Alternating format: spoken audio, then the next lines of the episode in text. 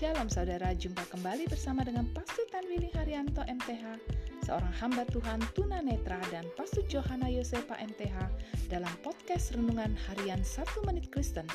Di dalam podcast ini, kami membagikan kebenaran dari Alkitab yang dimulai dari kitab kejadian sampai kitab Wahyu.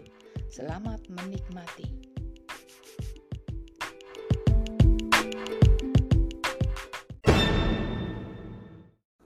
Shalom saudara yang berharga mata Tuhan, senang dapat jumpa dengan saudara.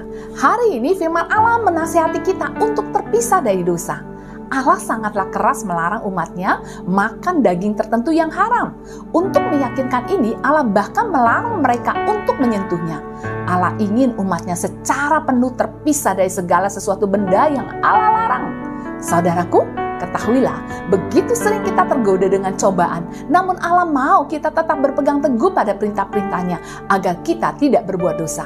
Allah ingin kita sepenuhnya memisahkan diri dari dosa dan situasi cobaan, sebab tidak ada seorang pun yang kuat terhadap godaan jika terus-menerus kita berada di tempat yang menggoda. Jadi, kita harus lari meninggalkan godaan tersebut dan pastikan kita menang atas godaan itu.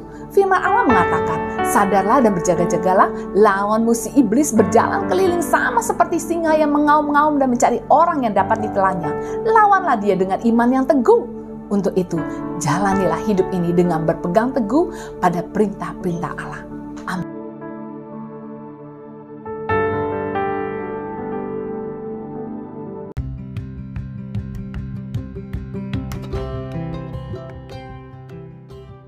Kasih saudara telah mengikuti podcast Renungan Harian 1 Menit Kristen. Doa kami, kiranya kebenaran yang saudara terima akan membuat saudara semakin berakar di dalam Tuhan dan bertumbuh dan berbuah lebat di dalam Tuhan. Tuhan Yesus memberkati.